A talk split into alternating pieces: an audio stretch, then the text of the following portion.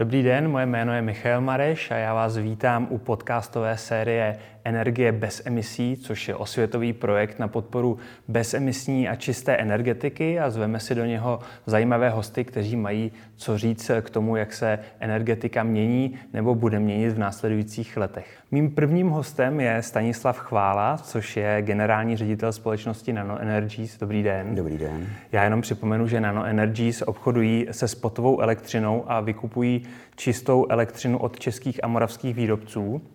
A vy se dlouhodobě zasazujete o uh, udržitelnou a sdílenou energetiku a před příchodem do Nano Energy jste pracoval v energetice v Česku i ve Velké Británii. Vaše CV je velice zajímavé, patří do něj společnosti jako je Čes Esco nebo Siemens nebo banky Lloyds či Morgan Stanley. Také jste získal titul MBA v oboru finance na University of uh, Manchester což je velice zajímavá, eh, zajímavá průprava k tomu, abyste dělal to, co dneska eh, děláte. Já jsem moc rád, že jste tady se mnou a budeme se bavit o tom, jak digitalizace změní vlastně energetiku.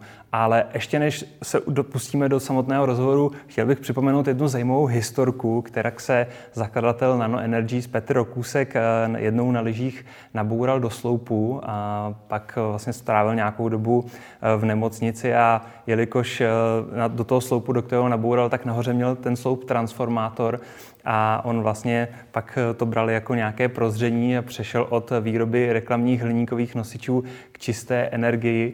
Eh, tak eh, měl jste vy nějaké takovéhle podobné prozření, nějaké znamení?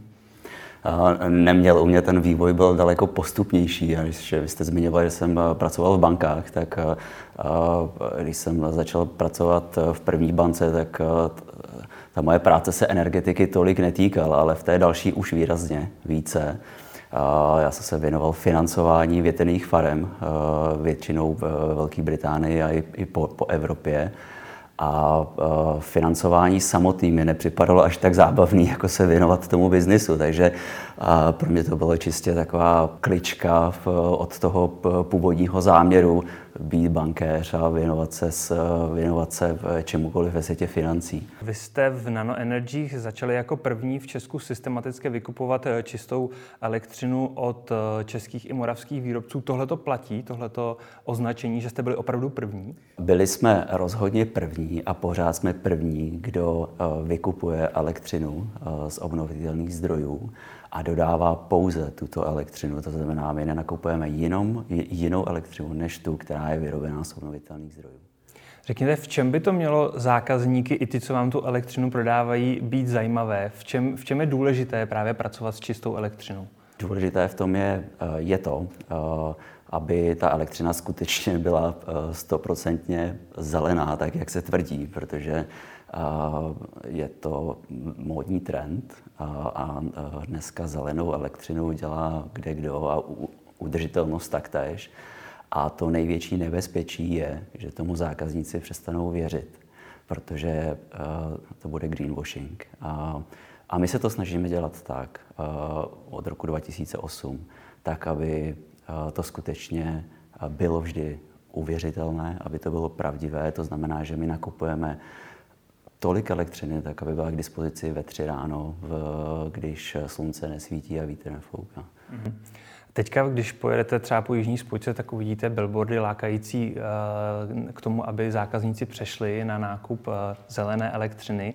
Berete vy eh, tyhle ty firmy, které to začaly v posledních opravdu pár letech nabízet jako konkurenci, anebo spíš jako spoluhráče k tomu, aby se celý trh více edukoval?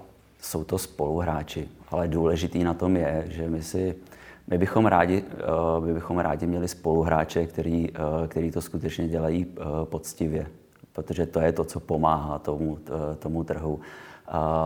Snahy, které jsou založené čistě na marketingu, tak eh, tomu tématu moc nepomáhají. Takže rádi spolupracujeme s kýmkoliv, kdo to myslí vážně. Vy jste zhruba na miliardě tržeb a zhruba 100 milionů zisku. Sedí tohleto eh, označení? Ty zisky se v průběhu let eh, měnily. Někdy jsou nízké, někdy jsou vysoké. Dá se říct, že se to odvíjí od toho, jak hodně investujeme nebo jaký jsou příležitosti na trhu.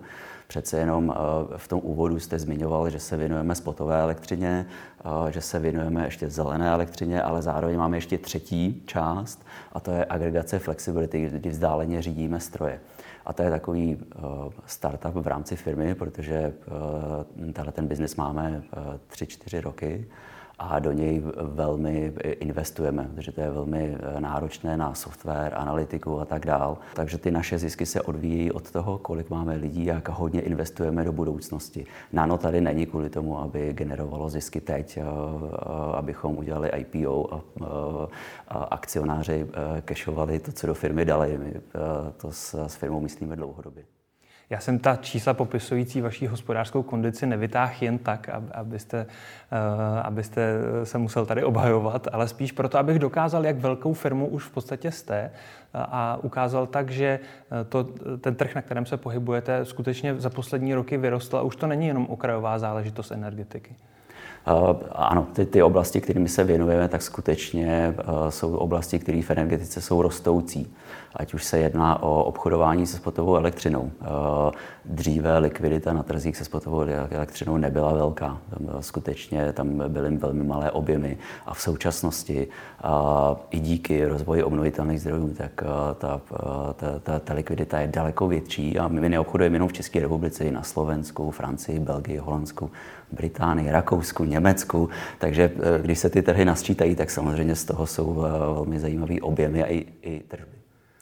Eh, gro vaší práce je právě spotový trading. Mohl byste objasnit třeba těm, kdo nejsou úplně tak zběhlí v energetice, o co jde? Tím, že elektřina není eh, jednoduše skladovatelná eh, komodita, tak její cena velmi kolísá na základě toho, co se, co se vlastně ve společnosti děje. Jestli jestli někdo spotřebovává hodně elektřiny nebo málo, jestli obnovitelné zdroje vyrábějí víc nebo méně, primárně kvůli nepredikovatelnosti počasí. A to, co my děláme, je, my se snažíme odhadnout, jaká bude cena elektřiny, kolik se bude vyrábět elektřiny z obnovitelných zdrojů, jaký to bude mít vliv na, na dostatek nebo nedostatek elektřiny v soustavě. A díky tomu Eh, vydělávat. Dá se říct, že to, co my děláme, je, že eh, my se, my se snažíme být experty na počasí. Se snažíme eh, odhadnout, jestli ten mrak je hodně tlustý nebo málo tlustý, jestli tím to slunko, jestli ty paprsky skrz projdou nebo ne, jestli bude foukat vítr jenom tak trochu, anebo skutečně hodně. A, a, a tuhle tu znalost využíváme v tom, že se snažíme odhadnout, tak eh, elektřina bude drahá nebo levná. A my, když jsme úspěšní, tak vyděláváme. A když jsme neúspěšní, tak proděláváme. Dobré na tom je, že většinou jsme úspěšní. To znamená, že vy máte mnohem lepší předpověď počasí, než my všichni ostatní normální smrtelníci. A firmy, které obchodují s elektřinou, mají většinou eh, lepší znalosti než eh, běžní smrtelníci, to ano. A my používáme i externí služby, používáme meteorologii, nejenom jednu firmu, používáme jich víc, i, i kvůli tomu, že jsme ve více rozemích. Na tom tématu je zajímavý to, že vlastně žádný model není přesný. Žádný model není takový, že byste si koupil službu a ona vám přesně řekla, kolik že ta daná fotovoltaika bude vyrábět elektřiny. A netýká se to jenom předpovědi počasí, ale i energetiky, že vlastně a taková ta éra ve finančnictví už to je, že se používá umělá inteligence a tak dál. A v energetice to ještě není, ono to dřív nebo později přijde, ale pořád je velmi důležitý, eh, velmi důležitý pohled eh, člověka, úsudek. Na základě zkušeností, na základě toho, co viděl několik měsíců zpátky nebo tři roky zpátky. My sice jsme eh, technologická firma, používáme software, analytiku a tak dál, a, ale velmi důležitou součást toho, proč jsme úspěšní, eh, jsou lidi, protože ty mají zkušenosti a mají nějaký pohled na tu situaci a to rozhodování je v hlavách těch lidí. Ale nerozhodují podle toho, že by se podívali z okna a řekli, teďka nesvítí sluníčko, bude to špatný, ale samozřejmě na základě zkušeností, které vyplývají i třeba z toho, že spousta z nich, z toho tradingového týmu, hraje poker, nebo hrála poker, byli v tom velice úspěšní. Je to tak? Je to tak. Eh, drtivá většina týmů jsou bývalí eh, pokroví hráči a nejenom tak, že by se zahráli v sobotu večer s kamarády, ale že se tím skutečně živili.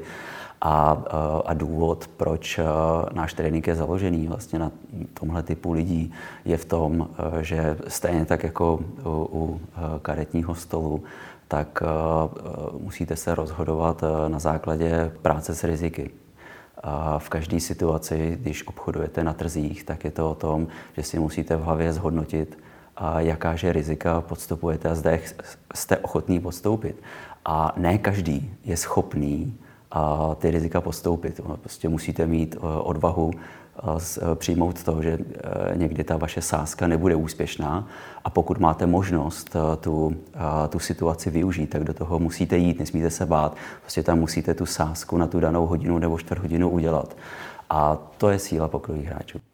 Vaše firma je zhruba 13 let stará. Mohl byste prosím popsat tu cestu od té úplné nuly až do expanze? Zmínil jste tady několik zemí, eh, kde už obchodujete. Tak vlastně kudy ta cesta vedla? Tím, že Nano začalo v, v roce 2008, kdy téma udržitelnosti eh, ve společnosti vlastně neexistovalo. To bylo okrajový téma. Eh, skoro to připodobnilo nějakému nezisku jo? nebo nějaký takovýhle firmě. A, takže ta Nano dlouho čekalo na tu správnou příležitost. Skoro by se dalo říct, že Nano bylo na trhu moc brzo. A ty příležitosti se začaly postupně objevovat. První začaly eh, právě příležitosti na v obnovitelných zdrojích, vykupování elektřiny. A k tomu se potom přidal trading. Protože čím více stavilo obnovitelných zdrojů, i v České republice, eh, určitě si eh, všichni pamatujeme roky 2010, 11, 12, kdy se najednou v České republice postavilo obrovské množství obnovitelných zdrojů. Tak jakmile se postaví velké množství obnovitelných zdrojů, tak najednou ta elektřina, která se prodává, nakupuje, tak už není tak jednoduše predikovatelná, už je daleko víc volatilní. A to právě přináší sebou příležitosti pro hráče, kteří jsou ochotní té volatility využít. Takže tam začala v tom éra tradingu, kdy jsme začali obchodovat v České republice a k tomu se potom přidali i ty ostatní země a v tuhle tu chvíli jsme, máme ještě větší hlad do dalších zemí a, a primárně kvůli tomu, že Evropa se čím dál tím víc z pohledu energetiky propojuje. Dřív to byly, každá země byl ostrůvek, který měl mezi sebou drát a moc spolu jakoby nemluvili, ale Evropa je čím dál tím víc propojenější a věc, která se stane v jedné zemi, má výrazné efekty na druhou zemi. A není to jenom když o Německu. Když zafouká v Německu na severu, tak to víme i my a že přesně tak, nám. Přesně tak. A není to jenom o, není to jenom o Německu, je to i, i, i, i o tom, že vlastně země, země typu Belgie nebo Francie, tak eh, tím, že mají k sobě kousek, tak ty se taky zároveň ovlivňují a tak dále a tak dále. Často se mluví o Německu, ale Evropa je čím dál tím víc propojenější nejenom, jen nejenom kvůli Německu. Tahle ta propojenost byla určitě částečně uh, umožněná i díky digitalizaci vlastně celé sítě a těch nástrojů, které ji ovládají. Mohl byste popsat, jaký vlastně ta digitalizace měla vliv právě na výrobu elektřiny a na její využívání? Čím více je obnovitelných zdrojů v síti, tím víc uh, instituce, které se zabývají tím, aby aby nedošlo k blackoutu nebo aby nedošlo k problému v síti, tak potřebují mít eh, lepší vhled do toho, co se v té síti děje. Zda někde se vyrábí ty elektřiny víc nebo míň a to samé i se spotřebou.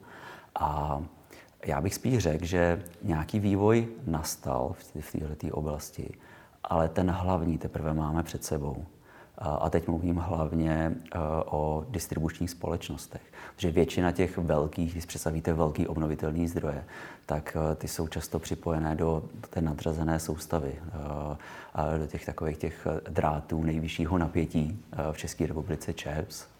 A většina investic do obnovitelných zdrojů, které máme před sebou, právě na těch, těch slabších drátů, těch distributorů, tam je primární potenciál eh, pro digitalizaci, protože bez toho to nepůjde.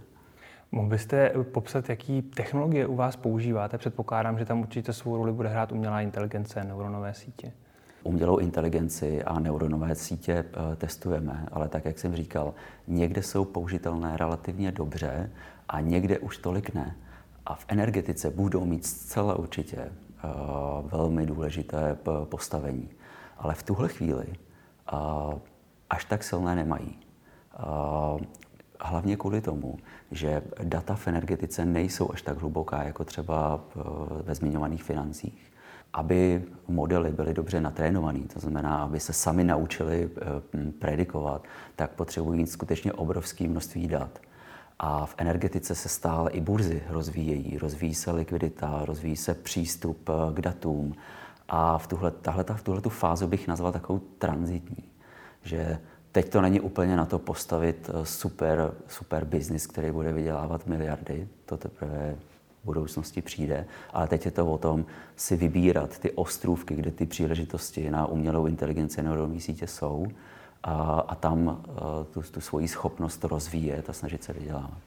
Když slyšíte sousloví chytrá síť nebo smart grid, eh, co to s vámi dělá? Berete to jako skutečně reálnou věc nebo spíš jako buzzword?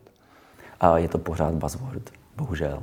A, a, a aby energetika byla v tom stavu, o čem se populárně mluví, tak eh, skutečně chytrá být musí. A když se, když se podíváte, jak vlastně eh, minimálně v České republice, jak, vlastně, jak síť funguje, tak je to o tom, že máte hromadu drátů a pak máte elektroměry, které většinou nejsou vůbec chytré, které jednou za rok jsou odečty, nebo že tam někdo přijde a podívá se, kolik že jste spotřeboval, nebo vyráběl. A to není žádná chytrost se jednou za rok podívat na elektroměr. Takže uh, chytrá síť je taková síť, která je kterou bych popsal skoro jako, že taková jako dýchající. Že v každý moment máte vhled do jakýhokoliv bodu té sítě a na základě těchto dat se dokážete rozhodovat. A to je něco, co v budoucnosti bude muset být změněno. Jinak není vůbec šance, aby došlo k rapidnímu rozvoji obnovitelných zdrojů. Vy jste zmínil už na začátku jednu novou věc a to je vlastně řízení flexibility, něco, co je třetím pilířem ve vašem biznesu. Eh, to je eh, věc, o které není moc zatím slyšet. Řekněme, že na úrovni právě eh, odborníků vašeho odvětví. Zkuste prosím rozklíčovat, o co vlastně jde a co vy tam děláte, jaká je vaše role.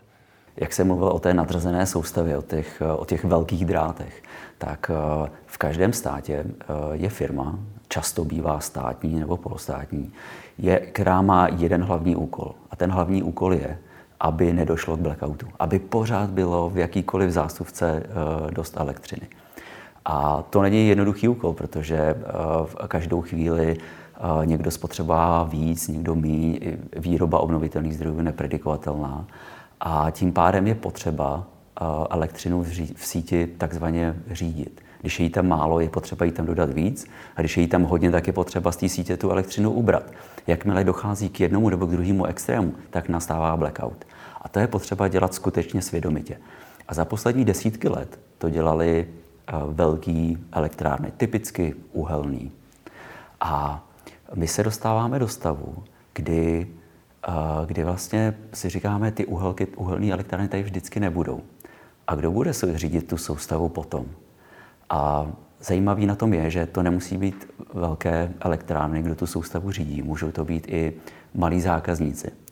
Může to být eh, budova, v které teďka jsme, jenom tím, že se slumí klimatizace. Může to být průmyslový podnik, který eh, na chvilku vypne nebo slumí pec. Může to být mrazák, může to být elektroauto, který máte doma. Ku příkladu můžete mít eh, doma elektroauto, nabíjíte přes noc. To auto potřebuje pět hodin na to, aby se nabilo a v té garáži je 10.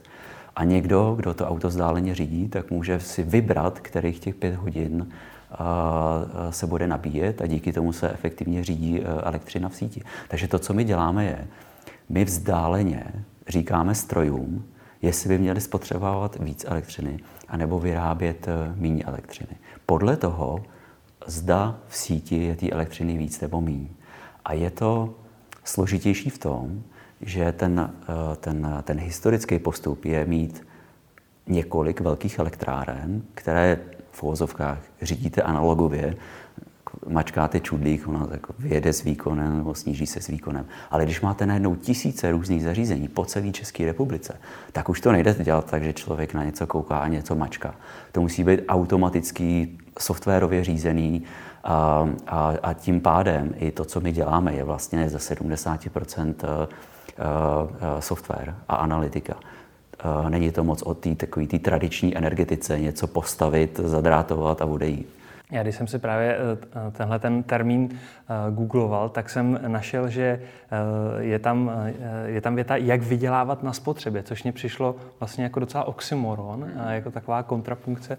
Tak je to skutečně tak? Budete moct v tomto novém světě vydělávat na tom, že spotřebáváte energii? Můžete vydělávat tak, že budete výrazně šetřit na tom, že spotřebováváte eh, elektřinu. To znamená, když budete když budete ochoten někdy spotřebu snížit a někdy zvýšit, tak za to dostanete zaplaceno a tím se vám výrazně sníží účet za elektřinu. Já mluvím na vás, ale tím myslím spíš eh, firmy, protože u domácností ten potenciál je taky, ale je daleko před námi, deset let třeba.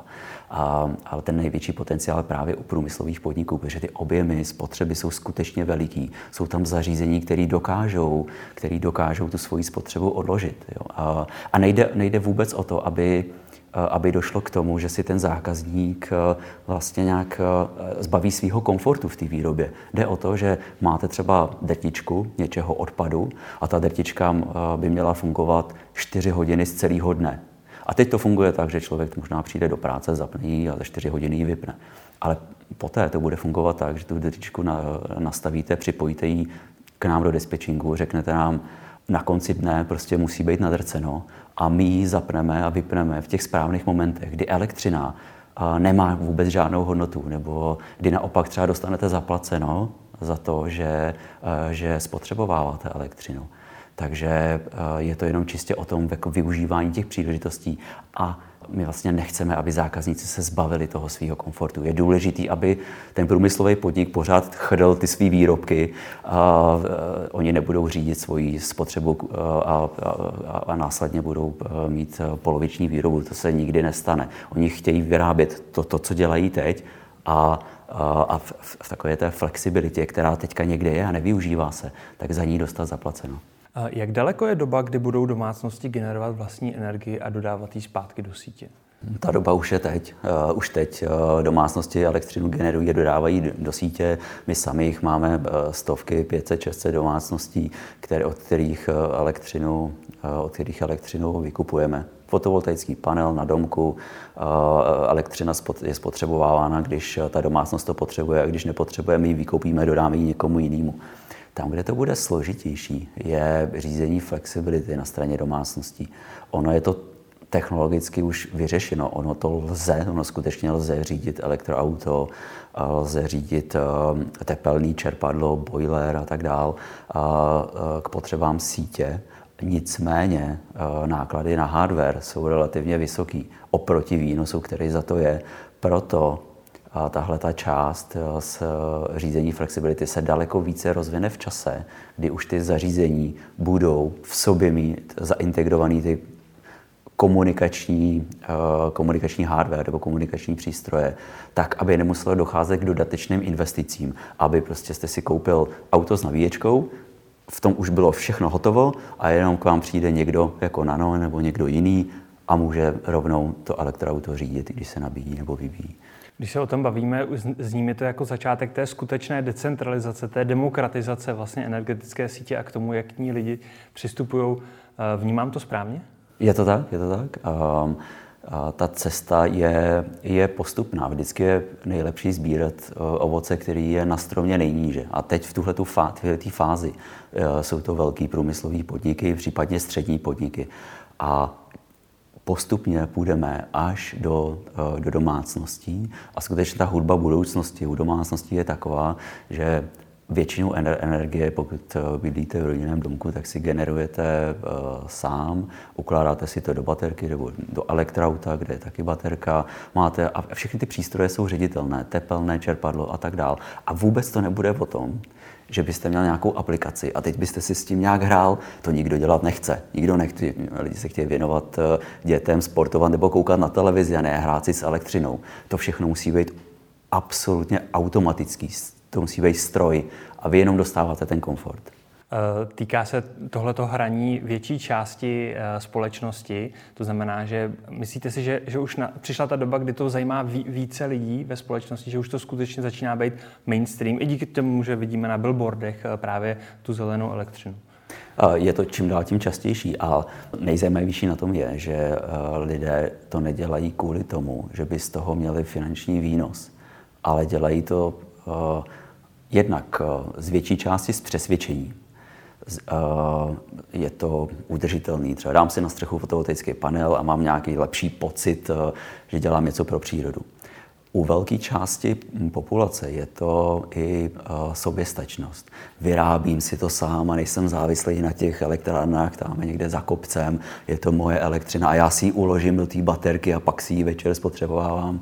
Pak jsou tam samozřejmě i lidi, kteří jsou nadšenci do technologií koupím si elektroauto, já si to chci vyzkoušet, prostě nemusím jezdit k té benzínce. A já bych řekl, že drtivá většina jsou právě tyhle ty lidi, kteří to ne, nedělají vůbec kvůli tomu, že by, že by to bylo levnější, že by tam byla nějaká návratnost ale spíše kvůli tomu, eh, že je to baví, přesvědčení a tak dále. Oni tam ty návratnosti jsou, eh, ale někdy eh, jsou relativně delší. Kdybyste si pořídil fotovoltaiku a spotřebováváte tu elektřinu, tak můžete dojít k návratnosti, návratnosti 7 let, přidáte k tomu baterku, což už je takový jako nice to have a najednou máte návratnost 12 let. Ale ten člověk to pořád udělá, protože je na to dotace a protože jsem soběstačný, prostě tu elektřinu si večer spotřebovávám. Máte vy sám eh, solární panel na střeše? Mám firmu, která mi to asi za měsíc nainstaluje, takže já jsem se přestěhoval do, eh, do staršího domu, který jsme kompletně potřebovali zrekonstruovat a teď je ta fáze, kdy tam můžou jít eh, na tu střechu solární panely. Minimálně velice blízko máte k zelené elektřině přímo ve vašich kancelářích, protože uh, vlastně vysídlíte v paláci Drn na Národní třídě a vaše patro je vyzdobené jako taková divoká džungle, vlastně hodně zelená, hodně přírody.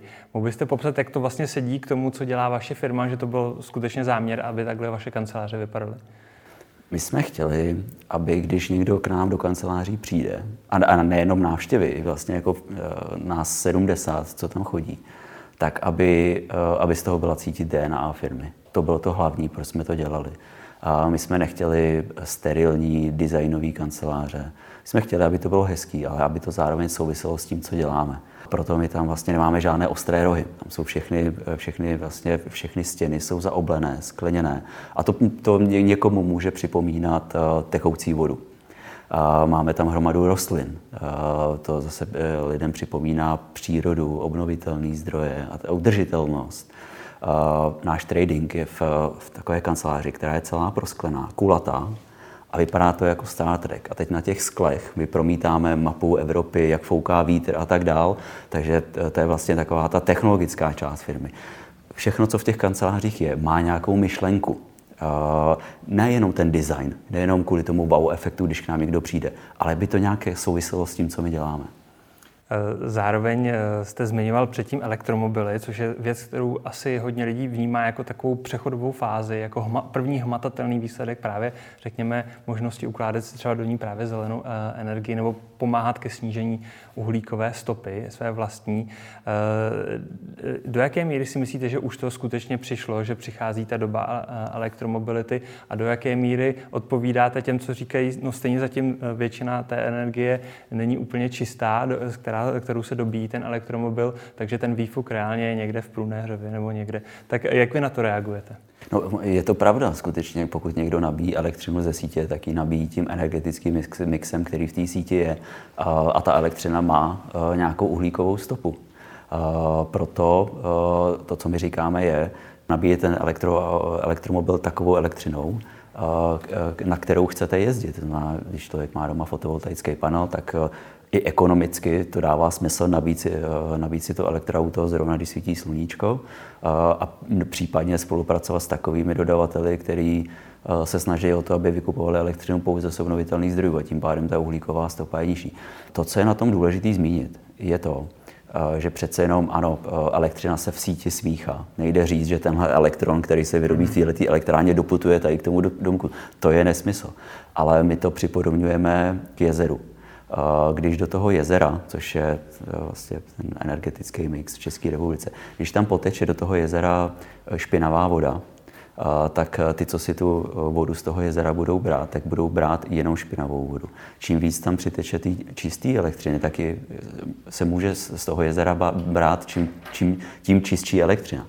A to, co, o co my se snažíme, je právě to, aby do toho jezera tekla co nejčistší elektřina tím, že se snažíme vymýšlet koncepty, technologie, obchodní modely, aby to dávalo čistějším technologiím smysl. Nejenom obnovitelným zdrojům, ono i řízení flexibility je, uh, přispívá udržitelnosti. Když využijete flexibilitu ze stroje, uh, kde, kde, ta, kde, kde se prostě dojde k, k tomu, že ta spotřeba se oddálí, tak v ten daný moment nemusíte jakkoliv operovat s uhelnou elektrárnou. A u toho tradingu je vlastně to samé. My tím, že zefektivňujeme trh, tak tím je menší potřeba těch velkých elektráren k tomu, aby vyrovnávali soustavu. Takže ono se zdá, že máme tři nohy a jedna je zelená, ty další jsou technologické, ale ve směs každá z nich nějakým způsobem přispívá udržitelnosti. Jak vy vidíte budoucnost zelené elektřiny právě v tom celkovém mixu tady u nás v Česku, třeba v horizontu pěti, deseti let? V horizontu pěti let ten, ten, ten, ten počet obnovitelných zdrojů určitě bude vyšší, ale nevidím to nějak dramaticky. Bohužel. Ten hlavní zlom, ten hlavní zlom teprve nastane. A ne kvůli tomu, že by byly vypsané dotace. Ale ten hlavní zlom nastává teď kvůli tomu, že se to začíná vyplácet i ekonomicky. Investoři budou chtít a už teď chtějí investovat do obnovitelných zdrojů, protože na tom vydělají. A ne, v, momentě, v momentě, kdy investoři investují kvůli tomu, že na tom chtějí vydělat, tak to je ten hlavní bod rozvoje obnovitelných zdrojů, kdy, kdy najednou už neřešíte dotace a udržitelnost a uhlíkovou stopu. Už vlastně ten systém funguje čistě na tom, na penězích vlastně, tak jak funguje naše společnost. A to je, to je vlastně ten klíčový bod, kdy dochází k tomu zlomu, že těch obnovitelných zdrojů bude víc. Udržitelná budoucnost energetiky rezonuje v Česku čím dál víc, ale dokázal byste to dát do kontextu třeba s Evropou? Jak jsou na tom Češi v porovnání se zbytkem kontinentu? Smutně.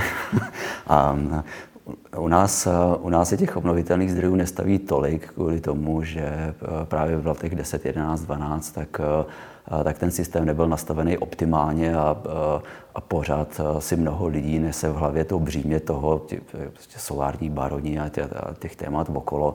Ale samozřejmě to nebyla vůbec chyba těch, kdo ty obnovitelné zdroje stavili, to byla chyba těch, kdo ten, kdo ten systém nastavili. A ten, to, že to bylo tenkrát nastavený špatně, neznamená, že teď to nemůže být nastavený dobře. Přece jenom teď už jsme v jiné době a většina lidí, ty, kteří mají zájem o zelenou elektřinu, tak si ty doby ani nepamatuje často eh, mladší lidi. A zároveň se dokážeme i poučit eh, z, z mnoha zkušeností, které jsou v okolních zemích. Takže eh, Evropa je na tom daleko lépe, než jsme my. A doufejme, že, doufejme, že se dostaneme do stavu, kdy stát nebude potřeba k dotacím a investoři to prostě dělat budou, ať si stát myslí, co chce. Přestože jste tady teďka vykreslil takovou chmurnou současnost a snad dobrou budoucnost, eh, tak vlastně vaše firma pěkně vydělává. A co mě na ní zaujalo, je, že akcionáři se zavázali k tomu, že 10% zisku dají na dobročinné účely. Mohl byste jenom popsat tuhle mechaniku a kam ty peníze vlastně jdou? Tak tomu už je uh, x let, to není uh, žádná novinka současnosti, abychom se zviditelnili. A, a, a vlastně ta, ta mechanika je taková, že každý zaměstnanec má právo hlasovat a právo navrhnout eh, projekt, do kterého eh, těch 10% bude. Takže to, co my uděláme, my se sbíráme zajímavé projekty. Těch typicky jsou nějaké jednotky a každý zaměstnanec potom dá hlas, nebo může ten svůj hlas rozdělit mezi některé projekty. A pak se to sečte a ty peníze rozdělíme. Typicky to není na jeden, je to na vícero, že, to nějak, eh, že, to, že ty hlasy rozdělíme mezi ty projekty, které se dostanou do toho finálního kola a tím pádem vlastně všichni, co pro nano pracují a vytvářejí hodnotu, tak, eh, tak mají možnost ovlivnit i kam těch 10% půjde. To je jistě chválihodná věc a je jenom příhodné, že mým hostem byl Stanislav Chvála, generální ředitel společnosti Nano Energies. Já vám moc děkuji za váš čas. Já děkuji.